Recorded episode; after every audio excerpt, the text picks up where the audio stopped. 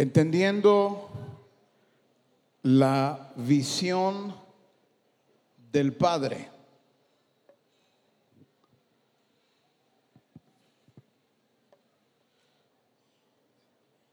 Debemos de tener claro todos a estas alturas de que la visión del Padre es única, es una. Ya se nos explicó, ya nos, se nos enseñó que no puede haber dos visiones. O sea que otra visión, aparte de la que conocemos que es la del Padre, ya sería una división. Entonces diga conmigo, la visión del Padre es única. Entonces la visión del Padre no tiene que ver solamente con algún o algunos aspectos. La visión del Padre no tiene que ver con una separación en donde digamos, ah, sí, pero eso tiene que ver solo con lo espiritual, con la iglesia, ya todo lo que tenga que ver con mi trabajo, mi negocio, mi casa, mi familia, mi matrimonio, ese es otro tema. La verdad que no. La visión del Padre por eso es única, porque lo incluye todo. No podemos hacer ningún tipo de separación. Todo lo que tú y yo somos y todo lo que tú y yo hacemos debe estar dentro de la visión del Padre.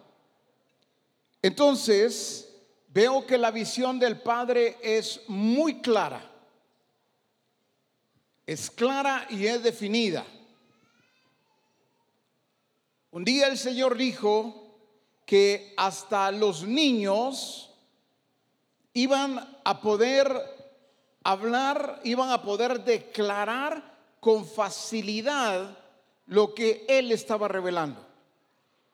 Por tal motivo sabemos bien que la visión del Padre es clara y es definida. Cuando hablamos de que es definida, es que la visión del Padre no está sufriendo cambios. O sea, eh, que Dios dice algo, dijo algo ayer, hoy, hoy, hoy lo cambia y posiblemente la siguiente semana va a tener otra variante. La, visión del Padre no solamente es clara, sino es una visión bien definida. Por lo tanto, la visión del Padre es ejecutable. Si es posible, es fácil realizarla. Dígale ahí, por favor, a dos o a tres, la visión del Padre es fácil realizarla.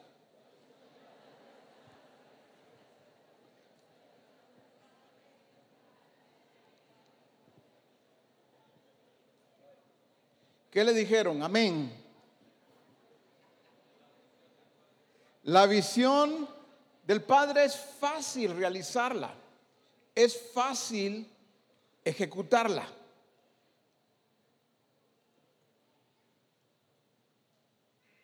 ¿Por qué cuando lleva a Ezequiel le dice, describe, descríbelo delante de, de sus ojos?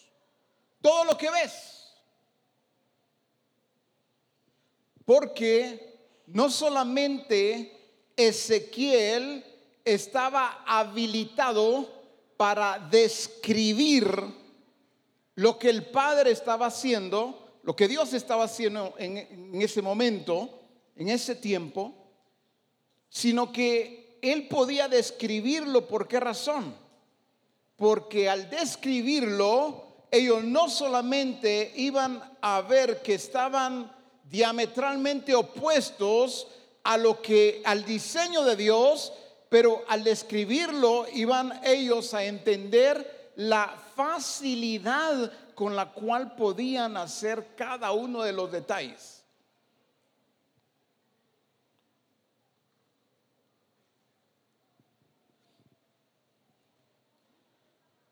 Entonces, es por eso que Dios hace en su visión, en la visión del Padre, más bien, la visión del Padre, Él diseñó ya cómo es su iglesia.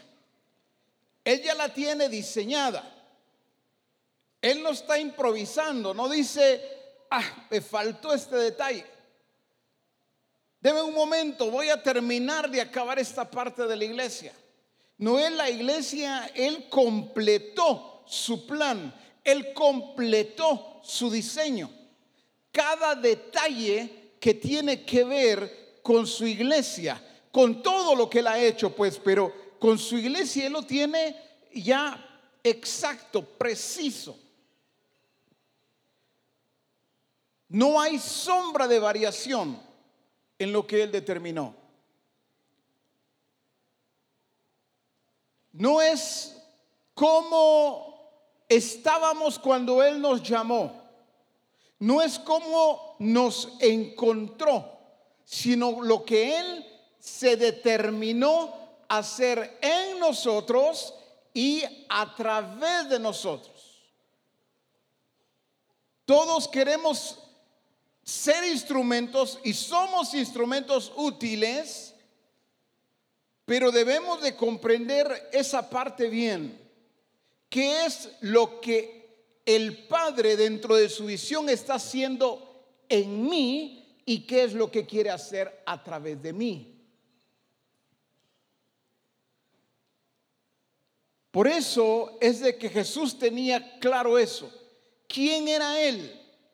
No solamente su identidad, que es vital, sino todo, todo lo que el Padre había dicho acerca de Él.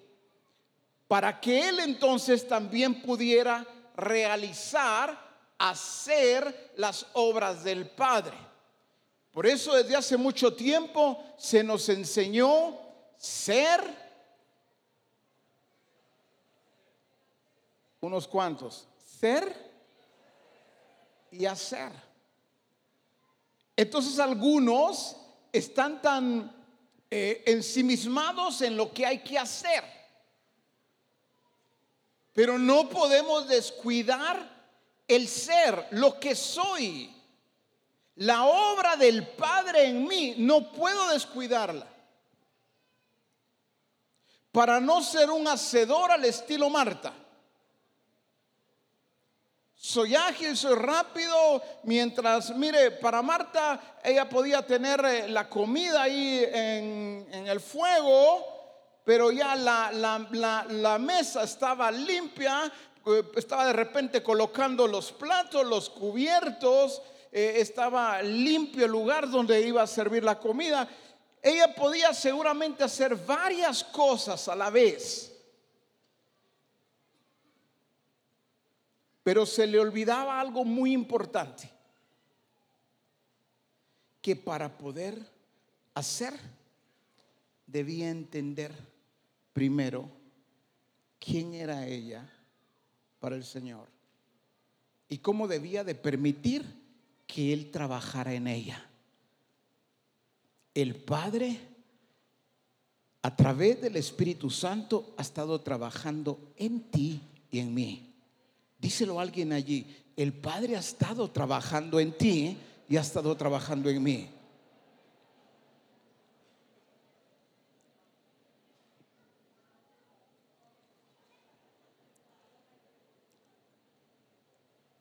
Entonces, la visión del Padre, primero encontramos nosotros entonces en Génesis en el principio que Dios hizo al hombre, lo sabemos, Dios lo hizo como a su imagen, conforme a su semejanza. Trabajó primero eh, el ser. Eso eres tú. Creado a mi imagen, conforme a mi semejanza. Pero, pero todavía eh, los animales no tienen nombre. No, ahorita primero es creado a mi imagen y mi semejanza. Ya sobre esa base, entonces es enviado a trabajar. A labrar la tierra, cultivarla, poner el nombre a los animales. Entonces, la visión del Padre tiene orden. No es una visión desordenada. Es una visión en donde yo tengo que poner cuidado y atención. Por eso un día le decía Pablo a, me parece que a Timoteo, eh, ten cuidado de ti mismo. Hemos escuchado algunos de los consiervos antes que, que han mencionado ya se mencionó más de una vez eh, el activismo. Para no caer, no que, se, que ya no tengamos algún tipo de actividad, no, pero ese es diferente al activismo. Para que no nos encontremos solo haciendo, haciendo, haciendo, haciendo. Y, y que eso para nosotros es que estamos bien, tenemos vida, estamos conectados, estamos sintonizados. Realmente la iglesia que el Señor ya planeó, la dibujó, la diseñó, naturalmente es una iglesia útil, muy útil. Es un instrumento de Dios, pero también es responsable. Es una iglesia responsable. Entonces, al introducirme de esta manera, vemos nosotros ¿Cuál es, qué es lo que lleva muchas veces a detenerse o a cambiar de dirección? Hay, hay varias cosas que podríamos enumerar, pero una de ellas a la que quiero ponerle cuidado y énfasis es cuando Jesús declara en Mateo, vean conmigo por favor.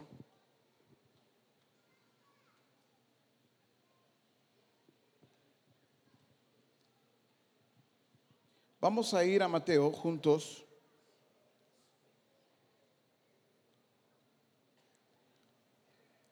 Capítulo 22.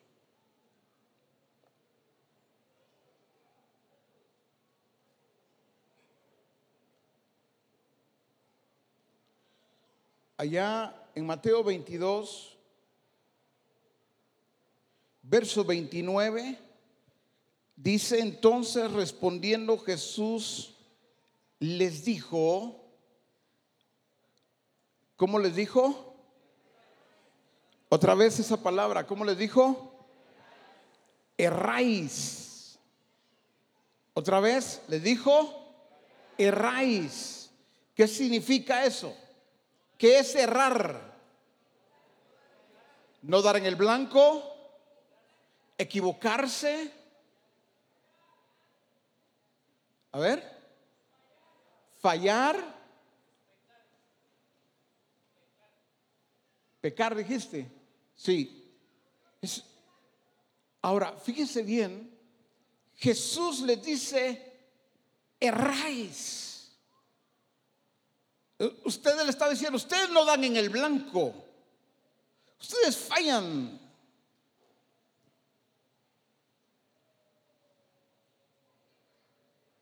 Por una razón importante, y es la que hoy estoy basándome en, esta, en este punto, dice, ignorando, erráis ignorando las escrituras y el poder de Dios. Pero ponga cuidado, esta gente a la que Jesús le estaba hablando, según ellos, ellos no eran neófitos eran, oiga, pues según ellos, ellos eran conocedores de las escrituras.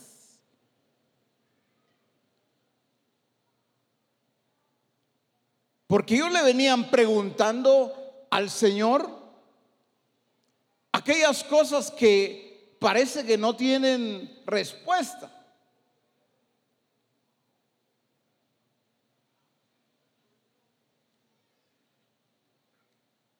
Esto es leían las escrituras. Entonces, en esta ocasión, solo con un paréntesis rápido, ¿de dónde viene la respuesta de Jesús? Porque esto viene, mira pues, se, se casa un hombre con su mujer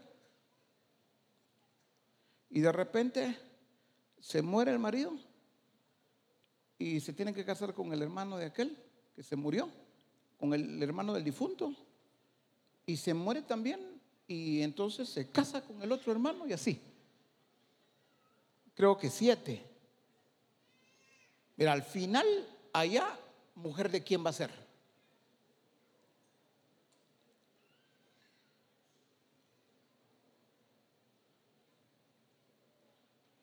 Mire, ahorita que estoy diciendo eso, algunos tienen a su esposa hasta mal la agarraron más duro. No, hombre, mire pues. Jesús, estos se ponían, sí se ponían a leer las escrituras, pero el asunto es que ellos interpretaban, ellos miraban las escrituras o veían las escrituras a su manera, la entendían de otra forma pero para ellos, ellos no estaban mal, ellos estaban bien. Ellos se consideraban gente impecable, gente que sí eh, estaba dando en el blanco. Entonces Jesús les dice, ustedes están errando, ustedes no, ustedes no le dan al blanco. Ustedes siempre están equivocando. No solo están equivocados, sino siempre están equivocando a los demás. El asunto de alguien que está errando, eh, un ministro, un discipulador, un asistente, el asunto es que no, ese errar no le va a afectar solo a él, va a afectar a otros. Alguien que no da en el blanco y está al frente de una congregación, es una congregación que puede estar errando. Aunque no estoy ahora pues justificando, porque lo que el Señor ha estado revelando, todos por eso debemos estar sintonizados. Ustedes por eso a algunos les cuesta entender y cuando ah, otra vez reforma, ya van con reforma otra vez. Pero porque no han entendido la visión del Padre.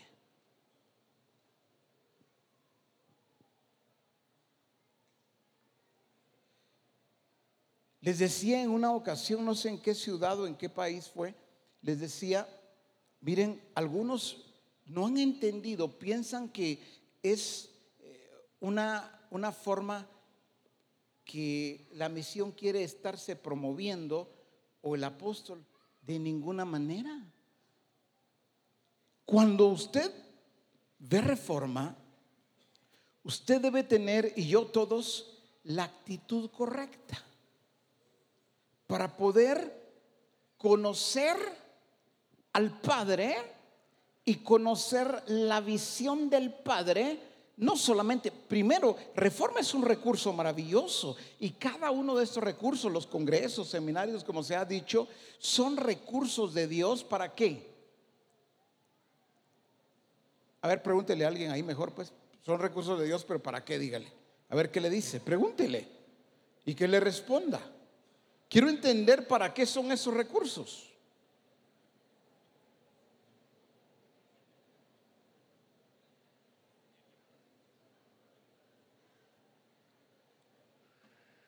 ¿Para qué son los recursos de Dios? Pues.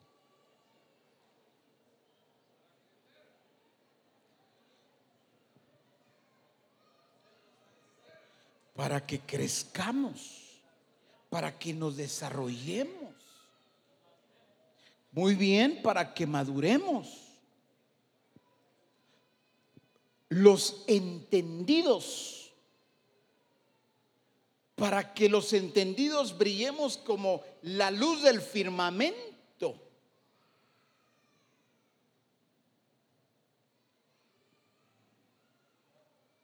Nada de lo que tiene que ver con el Padre, absolutamente nada es gravoso. Los congresos no son gravosos. reforma apostólica no es, no es un recurso gravoso. Los seminarios todo lo que nosotros realizamos de acuerdo a la visión del Padre no es nada gravoso. Pero voy a estar errando cuando ignoro, cuando desconozco.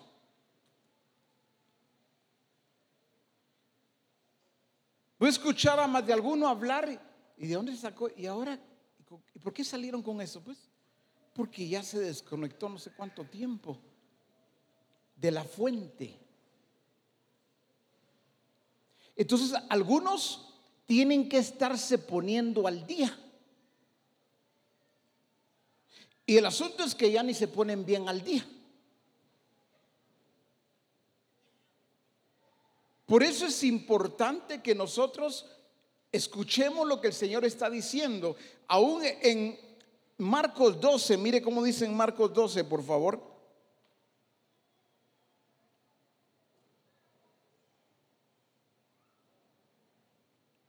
Allá en el verso 27 dice, Dios no es Dios de muertos, sino de vivos.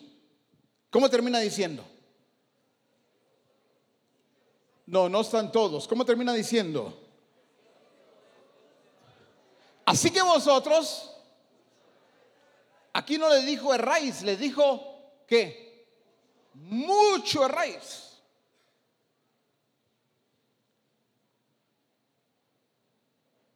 Entonces cuando Jesús viene, los que se consideran entendidos, ¿cómo estaban?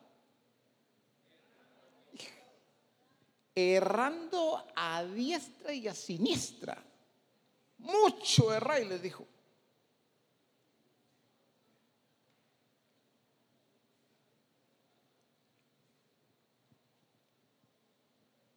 Entonces, el Señor llama a gente del vulgo. ¿Por qué? Porque debemos entender nosotros que el sistema, el mundo, desarrolla entendidos, pero entendidos de acuerdo al sistema, de acuerdo al mundo.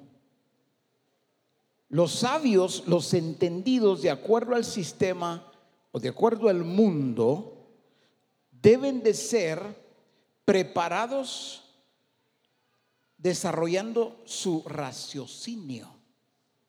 Por eso es que usted ha oído desde un comienzo que se ha enfatizado que no tiene que ver con raciocinio, no tiene que ver con intelecto, no tiene que ver con lógica. ¿Por qué?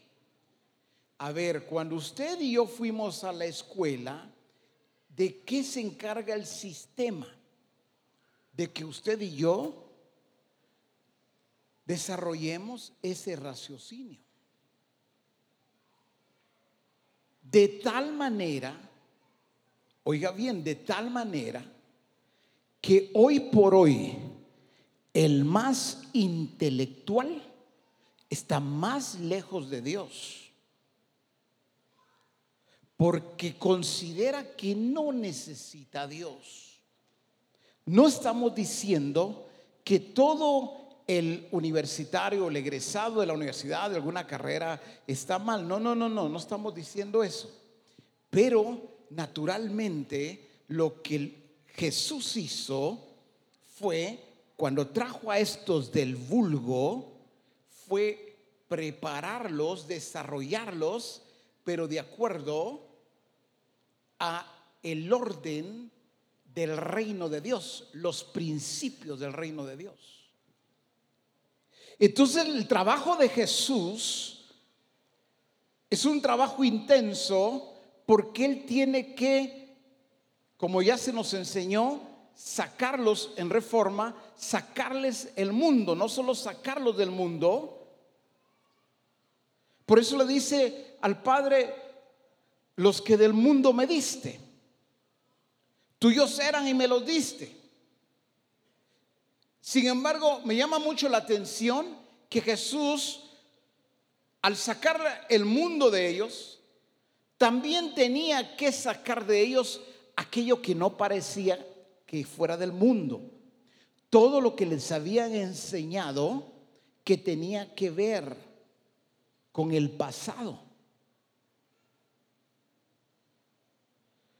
Porque si Jesús no los sacaba de ese estado, no solo era el mundo, sino la religiosidad, naturalmente que tiene que ver con el sistema, pero la religiosidad tenía que sacarle la religiosidad a ellos. Por eso es que Jesús les dice, oísteis que fue dicho, mas yo os digo, quitó esto Jesús para establecer esto. Oísteis que fue dicho, no les dijo algo que no era así, así fue dicho, mas yo os digo. Jesús tuvo que no solo sacar la religiosidad, sino actualizarlos, pero actualizarlos de acuerdo al orden del reino de Dios.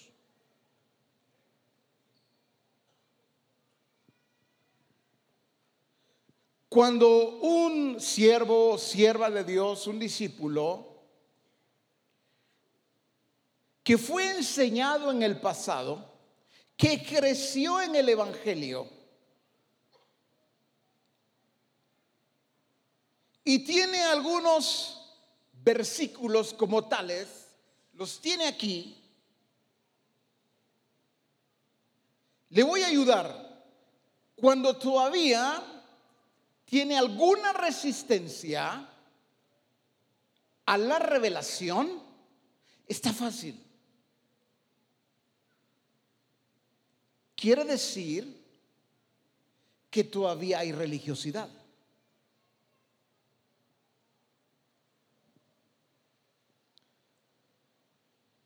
Oísteis que fue dicho. Abrazó eso y no lo soltó y ahora me digan lo que me digan pero es aquí. Por eso es que la revelación, un día el Señor le explica a uno de los profetas, me parece que fue a Jeremías ustedes, que le dijo, come el rollo. ¿O quién fue? Hay muchas gracias a ustedes, pero está cerca. Ezequiel. A Ezequiel lo llevó a comerse el rollo. Dice que cuando comió el rollo, dulce como la miel. Jesús dijo, yo soy el pan de vida que descendió del cielo. El que me come, ¿cómo lo vamos a comer? No, vamos a agarrar. No, no, hombre, ¿cómo? El intelecto, la lógica, el raciocinio. Por eso aquellos, la religiosidad los tenía así, según ellos bien parados.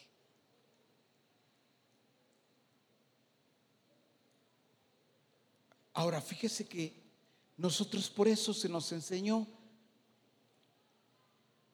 a comer Diga conmigo, la revelación se come. Por eso la, la, revelación usted no puede analizarla. Usted no puede ponerle ni tantita lógica. Es como que usted cuando tiene hambre se sienta y le ponen el pan. Usted va a tomar su pan con café, su bolido, creo que le llaman en México. Aquí le decimos de otra forma, pero creo que para algunos es mero ofensivo, mejor no lo voy a decir. Su pan, pues. Le pone su pan. ¿Y quién, de, quién se, cuando usted tiene hambre y quiere comerse su pan, usted se pone primero a analizar el pan? Voy a analizar primero el pan. Por supuesto, ¿por qué le causa gracia? Porque no haría usted eso, no lo haríamos. Entonces la revelación, por el amor de Dios, ¿cómo es que alguien puede atreverse a analizar la revelación? No, eso es errar. Pero ¿qué es lo que lleva a alguien a analizar? Alguien que ha desarrollado su raciocinio, su intelecto, alguien que creció en la religiosidad.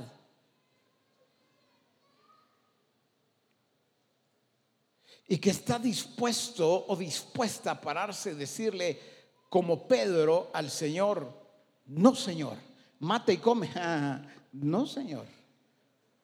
Mata y come. Solo tú sabes que voy a comer. Y no, y no.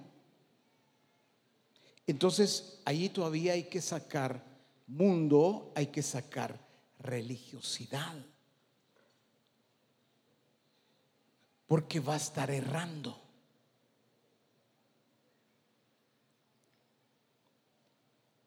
Entonces, por eso es que lo que hace la revelación es que alumbra los ojos de nuestro entendimiento.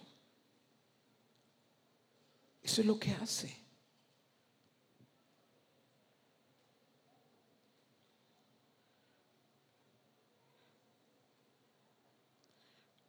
Señor estaba hablando hace unos días, le estaba, me estaba hablando acerca de las teorías y me dice teorías. Y me dice el Señor, cuando miraba el, el, origen, y yo decía, pero, y dale con esa necedad de que venimos del mono. Pero el Señor me dijo un día, Mira, me dijo, es que muchos, me dijo el Señor, creen que me están defendiendo cuando van contra esos que han hecho esas teorías. Entonces yo dije, Señor, Señor, sí, porque eso no es así. Pero me dijo, sí, pero quiero enseñarte algo. Me dijo, mira, me dijo, ¿Y quién los hizo a ellos? A estos que, estos que salen con esas teorías. Dije, tú los hiciste. Me dijo, ¿y quién hizo al mono? Dije, tú.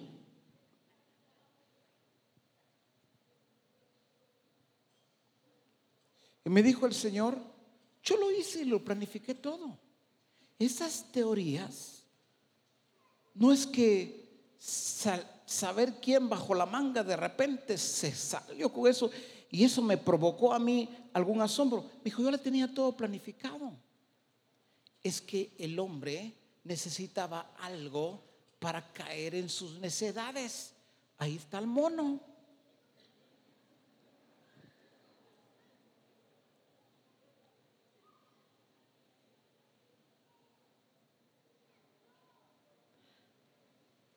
Por eso algunos todavía se quedan, cuando los miran en el zoológico, se quedan, pero no están mal esos, fíjese, mírese, mírese cómo se me queda viendo, saber qué está pensando. Mire, pero mire qué inteligente el mono. ¿eh? Mire, le está sacando piojos, mire la mona a su, a su, a su, a su monito, mire, qué listos esos animales, ¿verdad?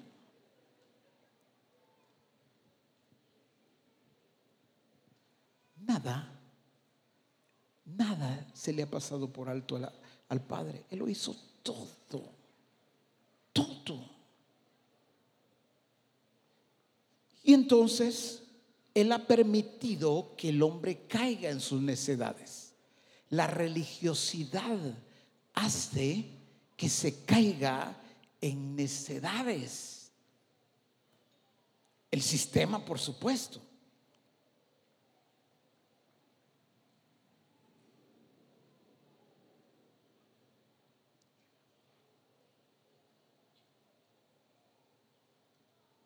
Ahora, la iglesia que el Padre incluyó dentro de esa visión maravillosa. Uno es una iglesia capacitada para entender. Lo repito, dentro de esta visión maravillosa, la, la iglesia que el Padre diseñó es una iglesia capacitada para entender. Por eso se ha estado derribando y terminamos de derribar toda lógica, todo argumento, todo intelecto, todo raciocinio que quiera desde allí conocer la visión del Padre. Los entendidos son entonces los que desarrollan, ¿qué es lo que desarrolla un entendido? Es la sabiduría del Padre, el entendimiento del Padre. No es la letra muerta del sistema. Por eso es que el Padre está desarrollando a sus entendidos. Los entendidos su depósito no está aquí, sino en su espíritu. Son retenedores de lo que están siendo enseñados tal y como está siendo enseñado.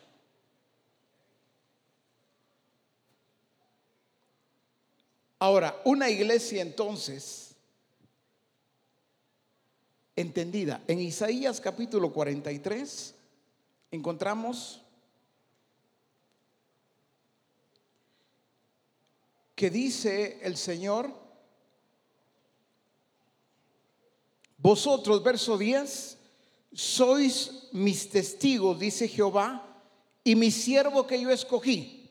Hasta ahí está claro para nosotros. Somos escogidos, diga conmigo, somos escogidos. Muy bien, pero luego viene el para, dice, para que me conozcáis y creáis pero también dice, y entendáis que yo mismo soy. Entonces, dice, antes de mí no fue formado Dios, ni lo será después de mí. Muy bien, ¿para qué fuimos escogidos? Pregúntale a tu hermano, ayúdame, ¿para qué fuimos escogidos? Que te lo diga porque está muy claro. ¿Para qué nos escogió? A ver, para ser sus testigos, para que me llama mucho la atención porque Él dice, para que me conozcáis y creáis y entendáis. Entonces, es, aquí fue donde se perdió, se estaba extraviando la iglesia de Éfeso. Hemos leído tanto en Éfeso que fuimos escogidos en Él antes de la fundación del mundo. Ahí en Éfeso me parece que es 1.4. Sin embargo, Pablo les está enseñando, escogidos, iglesia de Éfeso, pero sin conocerlo, sin entenderlo.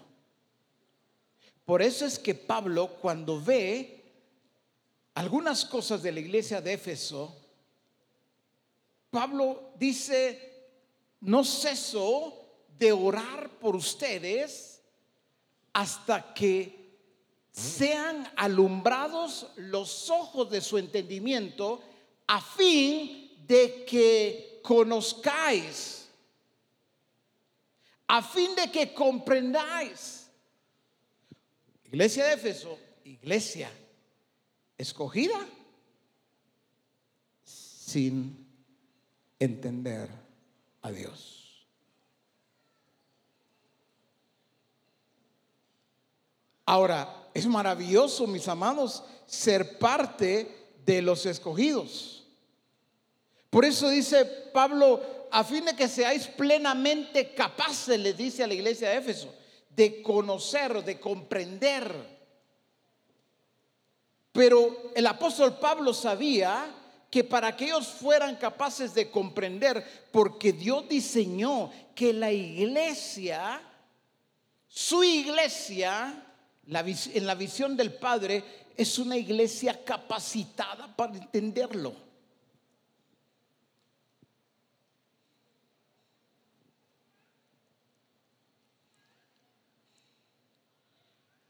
Una iglesia, la de Corinto, es otra iglesia y cada una podríamos verlas, ¿verdad? Pero la de Corinto es, o Corinto es otra iglesia.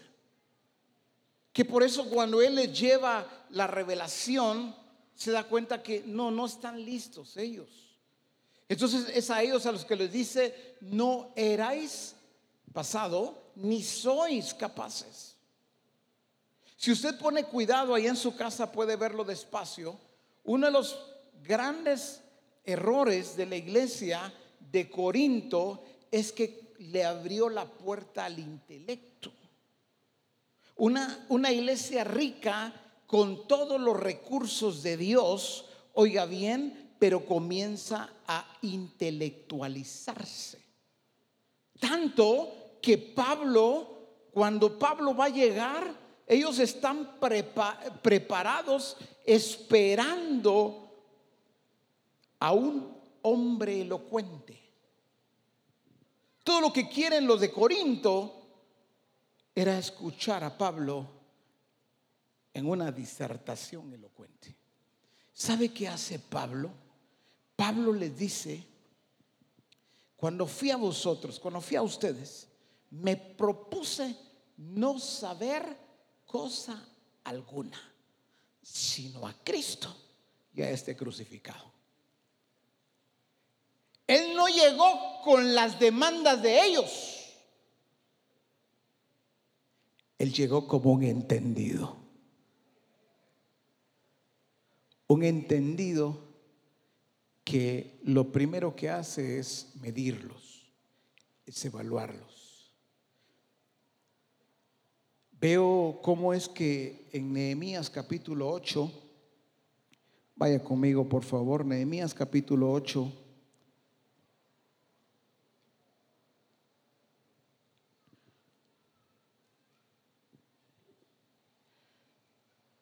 En el verso 3, déjeme leer la versión hispanoamericana. Dice, y lo leyó Nehemías 8:3. Y lo leyó en la plaza que está delante de la puerta de las aguas, desde el alba hasta el mediodía, en presencia de los hombres, las mujeres, dice, y los capacitados para entender. Mire cómo viene desde antes nuestro Dios preparando todo. Aquí ya tenía, como enseñaba eh, el pastor ayer, pastor Bamaca, el Antiguo Testamento, pero habían entendidos. Dice claramente en el verso, ahí donde estamos, en el verso 8 y 9, capítulo 8 de Nehemías, dice, y es que la lectura de la ley se hacía con mucha claridad, oiga, era la ley, se hacía con mucha claridad y se recalcaba todo el sentido. Cuando dice que se recalcaba todo el sentido, es que recalcaban la intención con la cual Dios había establecido eso. Con lo cual Dios estaba diciendo eso. De modo dice que el pueblo pudiera entender lo que escuchaba. Y al final del verso 9 dice, bueno, dice que todos se pusieron a llorar pero más adelante dice, y los levitas que explicaban al pueblo el sentido de la ley. Yo quiero pedir que vengan rápido, por favor, que venga algunos cuatro o cinco por aquí, hermanos, varones, o mujeres, como quieran. Muy bien.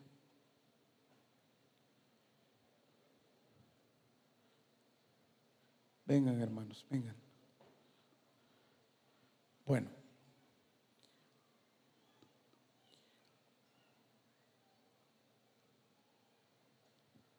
Cuando el apóstol decía algo en una de las reuniones de las últimas que tuvimos, el cuerpo ministerial, em, yo quisiera que me ayudara aquí un hermano mayor, por favor, un adulto, pues veo que la mayoría son jóvenes, calidad. A ver, un hermano que me ayude. A todos son jóvenes, ¿verdad?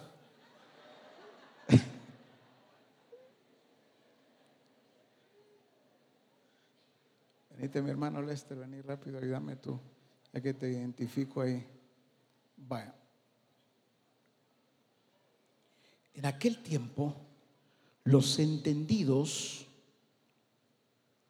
se desarrollaban. Los que enseñaban ponían el sentido no su sentido, sino el sentido con el cual había declarado, dicho, establecido esto Dios.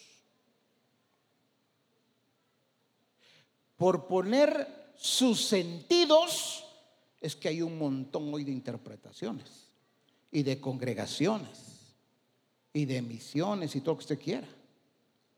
Por eso debemos de sentirnos nosotros, pero muy agradecidos y complacidos que el Señor nos ha escogido para revelarse Él a nosotros. Entonces, estos, ¿qué pasaba, qué pasaba con estos? Dice la escritura, si usted pone el cuidado, dice, y es que la lectura, estoy eh, leyendo, perdón, no mencioné esta parte, estoy leyendo la contemporánea ahora en, Nehemías 8, 8 y 9. Dice, aunque sé que muchos son súper rápidos ya estaban conectados. Dice, y es que la lectura de la ley se hacía con mucha claridad y se recalcaba todo el sentido de modo que el pueblo pudiera entender lo que escuchaba. Final del, del 9 dice, y los levitas que explicaban al pueblo el sentido de la ley. Entonces, lo que decía el apóstol me gustó mucho, me interesó mucho también. Porque está el pastor y debemos de ser, lo que voy a decir lo voy a decir con mucho cuidado, con mucho amor, pero debo decirlo. De repente el pastor, por la razón que sea, a veces por salud, a veces por edad o por otras razones, se le dificulta enseñar con claridad, recalcar, oiga bien, con el sentido, pero el sentido que trae la visión del Padre. Entonces, no es pecado que usted aproveche el recurso que tiene en la congregación, porque de cierto le digo que tiene entendidos ahí en la congregación.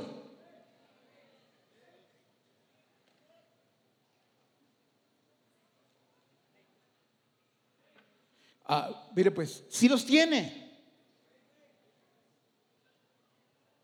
No se preocupe que no digan amén, pero si los tiene. El asunto es aquí. El asunto es aquí. Se ha hablado en este Congreso varias veces, ya se ha recalcado, pongámosle cuidado, intención. Se nos ha estado hablando mucho de la intención del Padre desde la carta apostólica. Eh, excelente. Pero la intención del Padre debe revelar también cómo está la intención aquí. No sé si me voy a entender. Se lo digo rápido. Génesis, cuando dijo Dios, y sea la luz, fue la luz, dice, y vio Dios que la luz era buena. O sea, Dios revisó lo que él mismo estaba haciendo. Dios, usted dice, ¿cómo va a ser Dios algo? Dijo, sea la luz y, se empezó como algo tenue, una media lucecita. No, dijo, sea la luz y fue la luz. Sin embargo, Dios revisó, vio que era buena. Entonces, cuando se nos habla de la intención del Padre, debemos de revisar. Nosotros, los nacidos de nuevo, ¿cómo estamos? Con nuestra intención y nuestras intenciones. ¿Por qué? Porque aquí a veces, desde aquí se puede frenar, perdón, ¿verdad? A todos ellos. Si el pastor no está conectado a la fuente,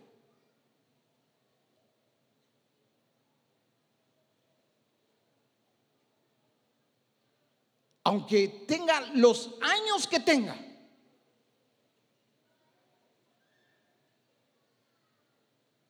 aunque me dijera, yo todavía conocí los vestidos de Moisés.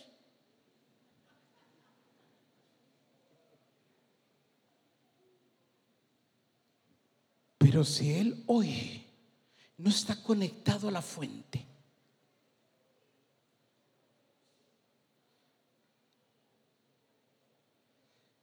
¿cómo cree usted, date vuelta, con qué sentido les va a dar a conocer lo que el Padre está revelando. Se lo, se lo explico yo. Bueno, le voy a ayudar. Tendiendo la visión del Padre. Concordancia. Visión. Visión. José, José tuvo una visión.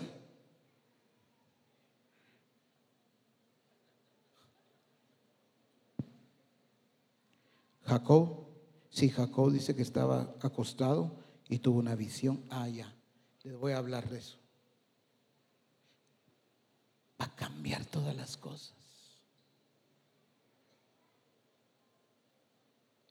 En aquel tiempo, el tiempo de Nehemías, Dios desarrolló, levantó a la gente que tenía que poner el sentido y enseñar con el sentido de Dios, con el cual él había dicho, con lo cual él había determinado algo de tal manera que todos estaban como estaban todos, todo el pueblo. Dice ahí, atentos. Eso, a esos nada los distraía.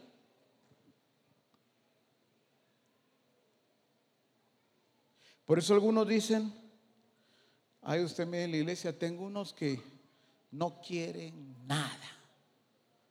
Predicando, estoy ahí en el fuego de Dios. Y están. Y yo en el fuego de Dios. Y les estoy revelando. No, espérese.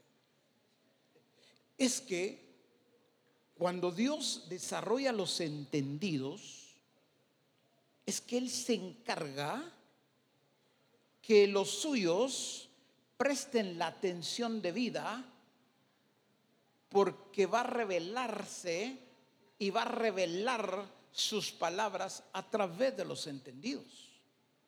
Ahora, cuando aquí por cuestiones de salud o por lo que sea, tiene dificultad para revelar el corazón del Padre, para revelar la visión del Padre. Entonces, fácil. No hay ningún problema con que usted pueda aprovechar alguno de los entendidos que tiene para que es que entonces yo dónde quedo? Es que yo soy el pastor. Sí. Es que nadie les está peleando con su posición, pero sí con el entendimiento para poder trasladar para poder revelar. Eso no es una ofensa. Puede haber razones diversas, digo. Claro, por supuesto que no es bueno que esté se encuentre usted o permanezca en ese estado. Si es por salud, ya sabe lo que tiene que hacer. Por la razón que sea, siempre debe encontrar la salida correcta, justa, la que el Señor está mostrando. Pero ahora, el trabajo de cada uno de ustedes como entendidos, ¿cuál es? Quejarse. Ay, es que el pastor que tenemos Dios quiera que nos los cambien algún día. Otros diciendo que ni se les vaya a ocurrir, porque Él es uno de los que puso la primera piedra en este templo. Y nosotros lo amamos. O sea, están los que se quejan, están los que defienden a su pastor porque lo aman y por lo que usted quiera. Pero es que la iglesia no se va a sustentar y no va a crecer porque aman a su pastor. Porque le celebran su cumpleaños.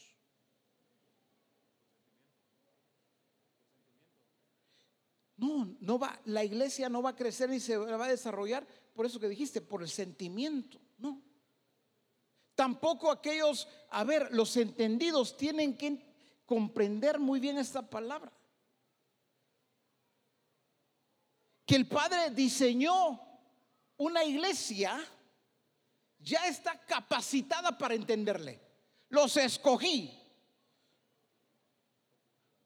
para que me conozcan, me crean y me entiendan. Para eso los escogí el Padre. Entonces, no aquellos que, mire, pues, ya no hay ni con quién quejarme. El, el pastor no quiere. Pero un día se enseñó acerca del desarrollo del profeta Samuel en medio de un ámbito, en un ambiente totalmente, ¿qué se puede decir? corrompido, en medio de sequedad. Dice que no había visión. Y para acabar de ajustar, eh, el pastor de, de Samuel ya ni miraba.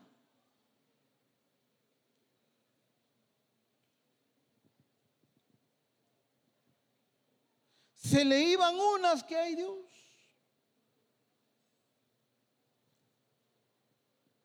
Ah, pero mire qué importante pues.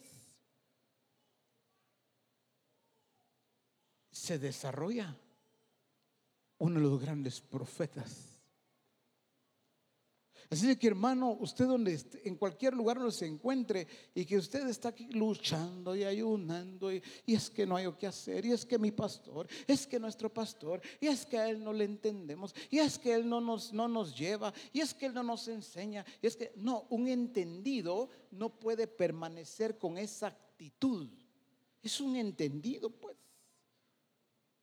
Mire usted a Sadrán, saca Abednego, eh, claro, son los nombres que le pusieron aquellos, pero, pero de todas maneras eh, ya los conoce. Y Daniel en Babilonia. ¿Qué talla la de estos? Una Babilonia corrompida. Pero estos entendidos estaban cautivos se habían llevado cautivos. Igual todo su entorno, se imagina usted cómo había sido. Sin embargo, estos donde quiera que se paraban, alumbraban con esa luz que el Señor le había dado, que Dios les había dado. Entonces, la iglesia puede estar errando, pero hoy dice, estoy conociendo la visión del Padre no tiene, yo no puedo estar errando. ¿Quién? Yo como siervo, la sierva, como sierva de Dios, los discípulos.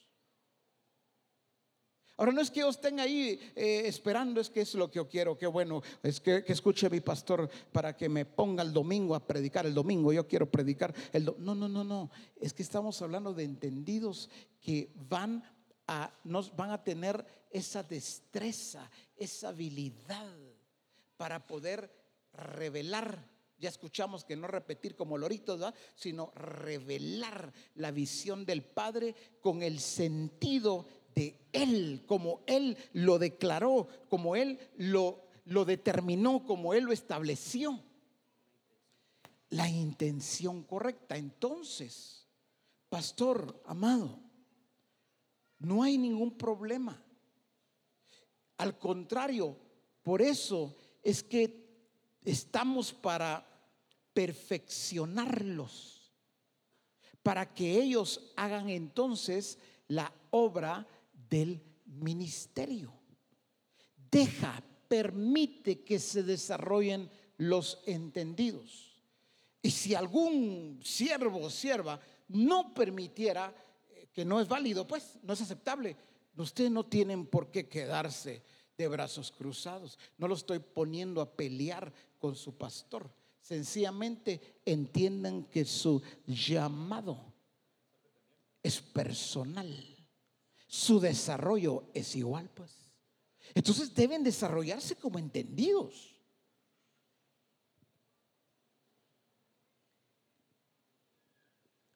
Cuando alguien te diga, pastor, cuando alguien venga y te diga, pastor, perdone, pero eso no es así.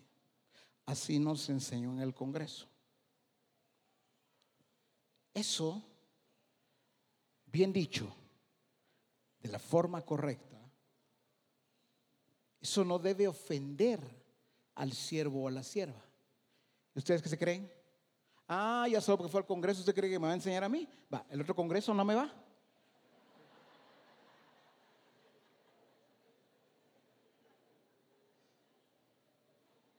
Oiga, cuando uno de ellos, aquí es el ejemplo, ¿verdad? Lo está agarrando bien. Cuando uno de los entendidos le diga, pastor, siervo, sierva, fíjese que no fue dicho así. Véalo como cuando se enseñó hace muchos años. ¿Y dónde estaban aquellos valientes que debían haberle dicho a David que no se llevaba así el arca, hubieran evitado tragedia. Mírelo así. No los mire como los rebeldes, los que quieren quitarle el puesto.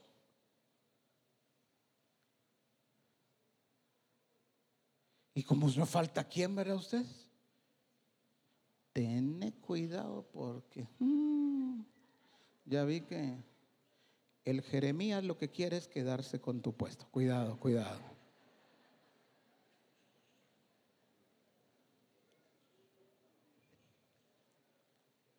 No lo subas.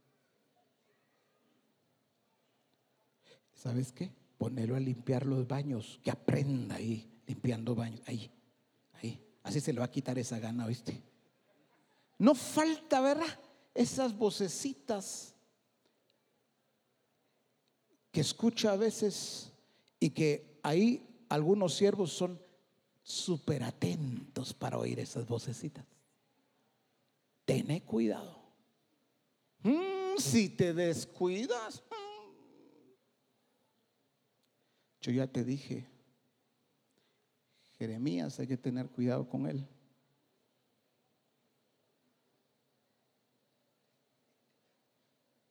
Mira, ¿Y por qué no lo mandas mejor al Jute? ¿Qué habrá obra ahí? Ahí. Ahí sería bueno que abriera obra mejor.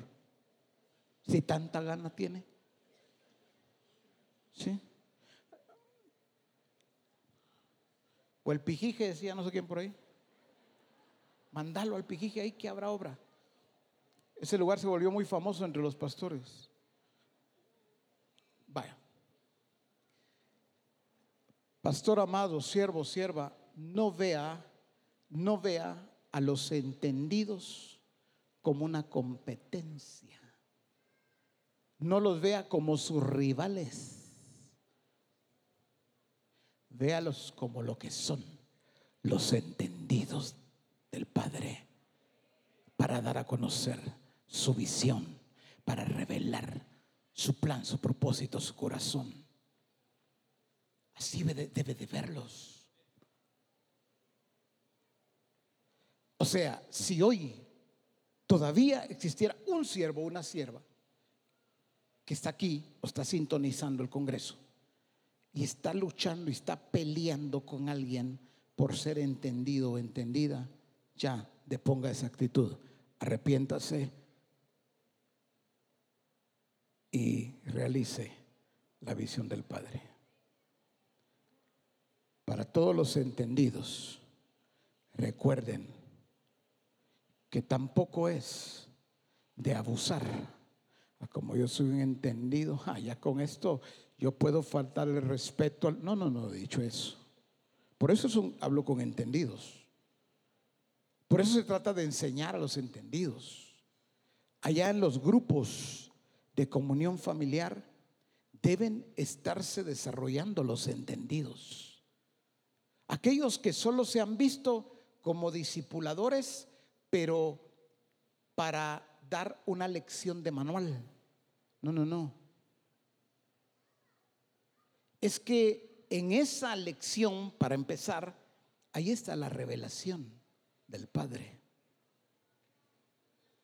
Como entendido, debo impartir vida cuando enseño. Porque cuando imparto vida, los estoy nutriendo, los estoy alimentando. Allí en los grupos deben de estarse desarrollando los entendidos.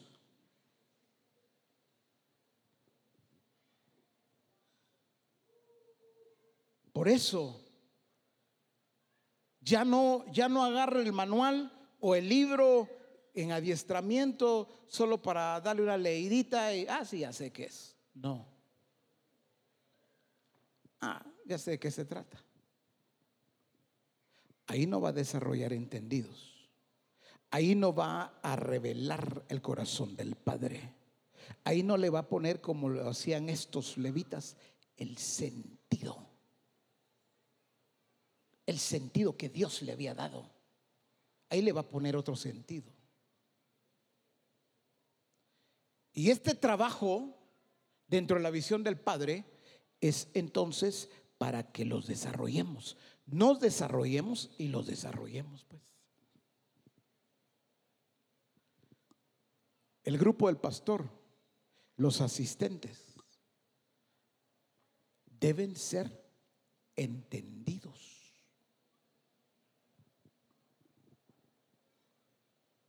Entendidos en todo.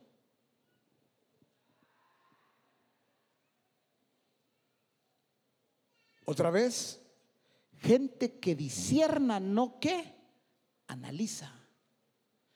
Gente que come la revelación, no que analiza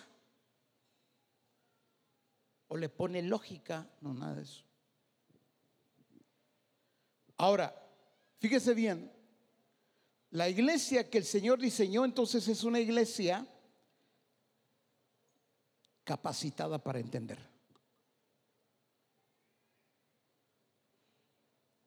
Él se ha encargado a través del Espíritu Santo de capacitarnos.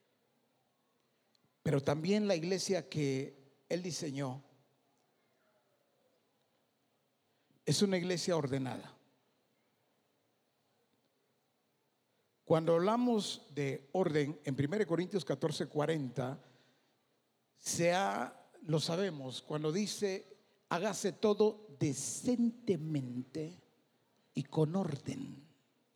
Cuando dice, hágase todo, fíjese bien, decentemente y con orden, Primero nos está hablando del orden de las sillas y de las mesas y que todo esté ordenado en el templo. Claro, pues eso es evidente. Pero no está hablando en esencia de ese orden. Si le ponemos cuidado, dice, hágase todo decentemente, porque la decencia tiene que ver con la intención.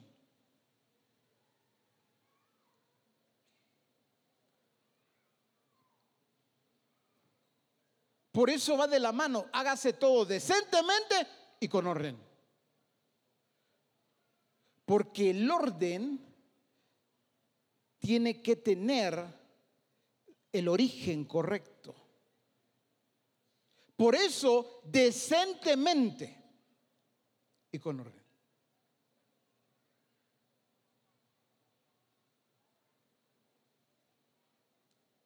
Por ejemplo, acá, él podría decir, no, Jeremías mejor lo voy a quitar, porque no está en el orden.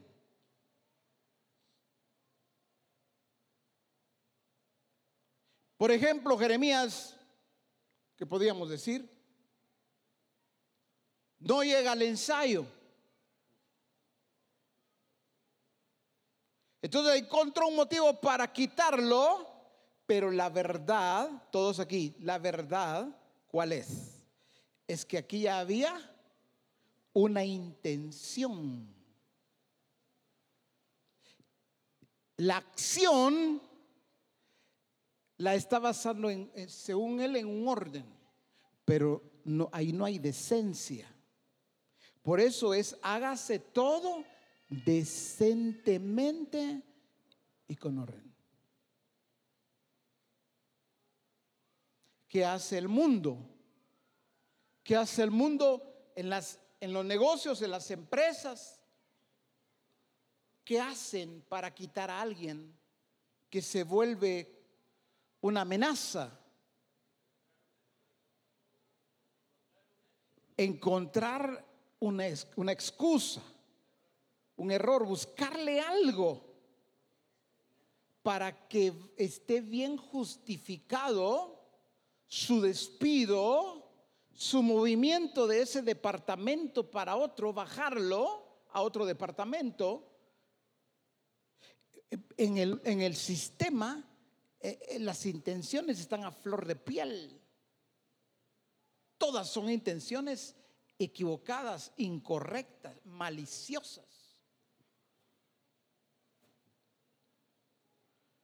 Y hasta todavía le dicen al empleado, mire, la empresa va a perder mucho con usted.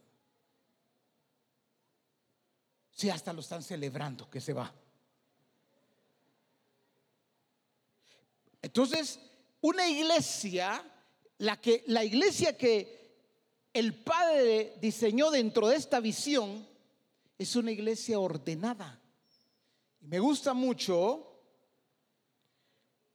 quiero que, que así rápido le voy a decir, esa, ese énfasis en Colosenses 2.5, pero voy a hablar solo del énfasis en las diferentes versiones.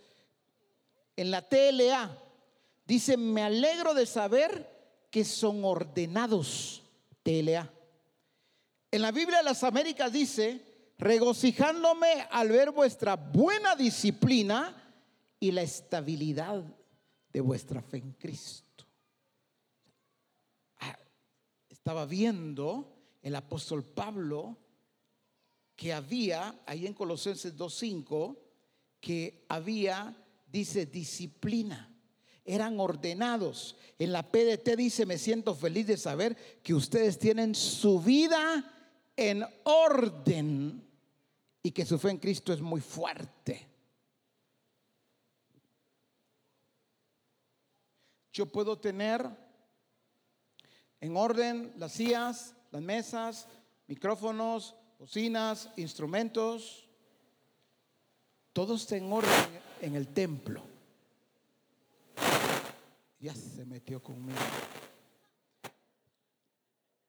Todo puedo estar en orden en el templo, solamente me falta ordenar mi vida. No sé si lo está agarrando. Todo lo demás está en orden. Por eso dice en la PDT, me siento feliz de saber que ustedes tienen su vida en orden en la NTV y me alegro de que viven como deben hacerlo. Y en la última que menciono en el message dice, me alegra saber de las formas Póngale ponga atención en esto. Me alegro saber, me alegra saber de las formas cuidadosas y ordenadas en que conduce sus asuntos. Ese es orden. Hermano, hermana, siervo, siervas, discípulos, grupo el pastor, discipuladores, asistentes, adiestradores. El orden comienza en nosotros y con nosotros.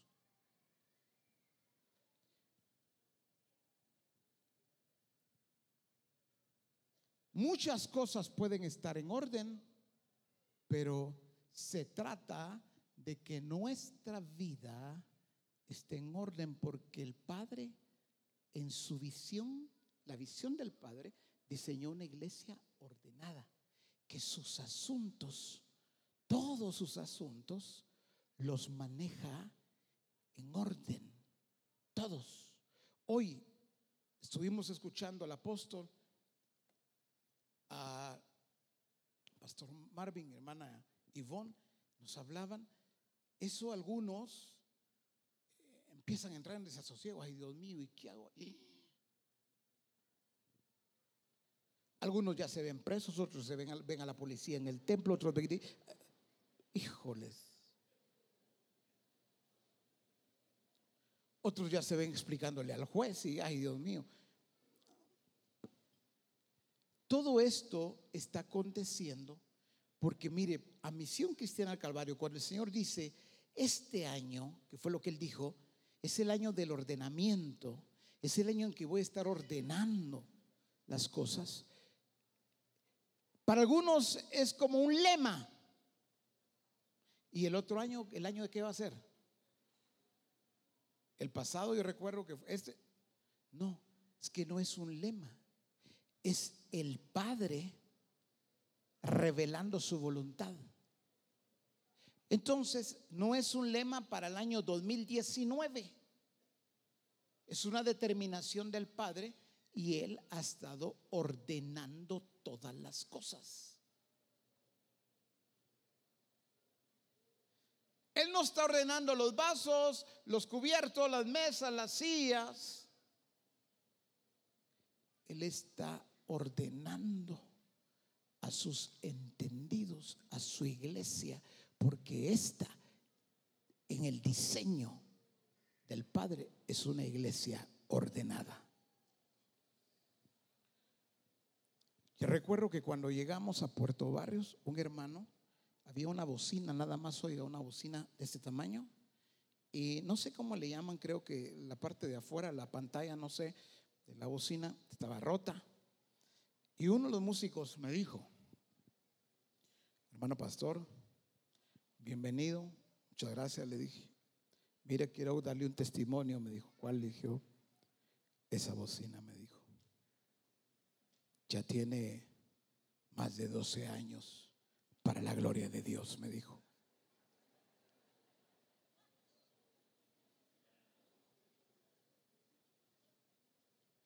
Y el hermano me estaba hablando y llega otro y dice, hermano pastor, estoy contento que tenemos nuevo pastor.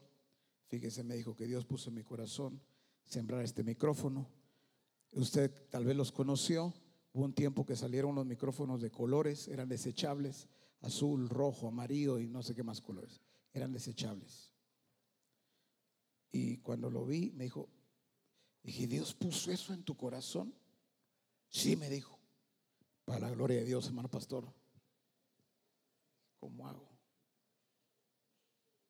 Dije, hermanos, tuve que reunirlo a los pocos que habían. Les dije, miren, ustedes han escuchado o han visto a los grupos de música rock. Y como los hermanos, pues estaban, se agacharon todos. Ah, sí, pues aquí está la pura santidad, dije yo. Dije, miren, yo los he visto, les dije. Allí en los anuncios, en la televisión, he visto los grupos de música rock. Entonces los hermanos, algunos empezaron a levantar la mano, se animaron. Dije, vaya, ¿ustedes qué dicen cuando los miran a ellos? Peludos, locos, drogadictos, me empezaron a decir mundanos, hijos del diablo. Vaya, espérense pues. Dije, esos locos mundanos y todo lo que ustedes han dicho, ellos transmiten un mensaje de muerte, de perdición. Pero se han dado cuenta ustedes el equipo que utilizan esos.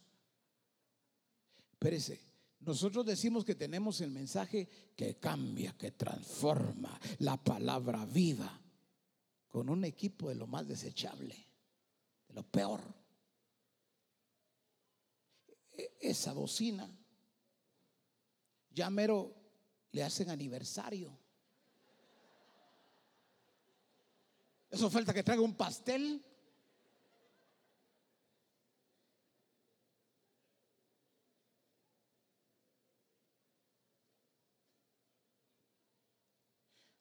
Había, había un vecino enfrente, un, ya, un, señor ya grande. Ese le había dado problema a todos los pastores. A todos. Los que habían estado antes un hombre bien violento, un hombre que, que sacaba su arma y llegaba a disparar al patio del templo. Decía, él llegaba con su pistola y le decía a los pastores, les disparaba en el patio del templo y decía, cállense, no me dejan ver tele, no me dejan dormir, no me dejan hablar por teléfono. Entonces cuando yo llegué, pues él ya lo conocí y naturalmente así era. Agresivo.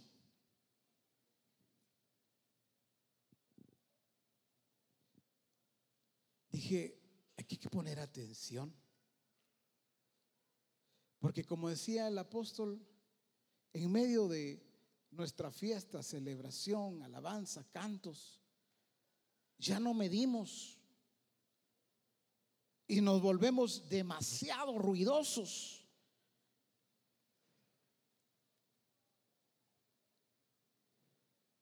Y con un equipo que a veces ni, ni funciona ni bueno es. Entonces, es necesario que pongamos cuidado. ¿Por qué? Porque este hombre se quejaba. Hasta que me senté una y otra y otra vez con él en su casa. Y me dijo, qué bueno que lo mandaron a usted para acá. A los demás yo no los aguantaba. Y mire, yo le sacaba la, pistola y de va. Pues tan fácil que era hacerme caso, me decía él. ¿Es verdad? Es que usted, déjeme decirlo como él me lo dijo.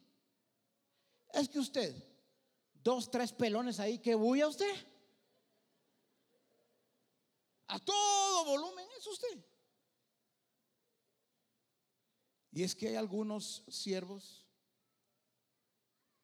que creen que es tan grandioso lo que están predicando que tienen que poner todavía bocinas afuera para que todo el que pase los oiga.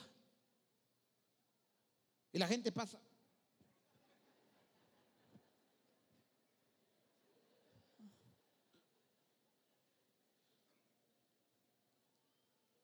Es que aquí estoy hablando la pura santidad. No, no, no, hombre.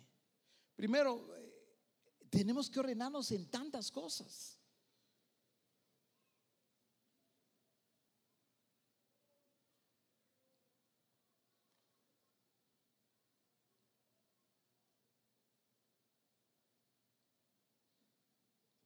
Gracias a Dios, con todas las siembras que el Señor mostró al apóstol hace ya mucho tiempo que debían de invertirse en el templo.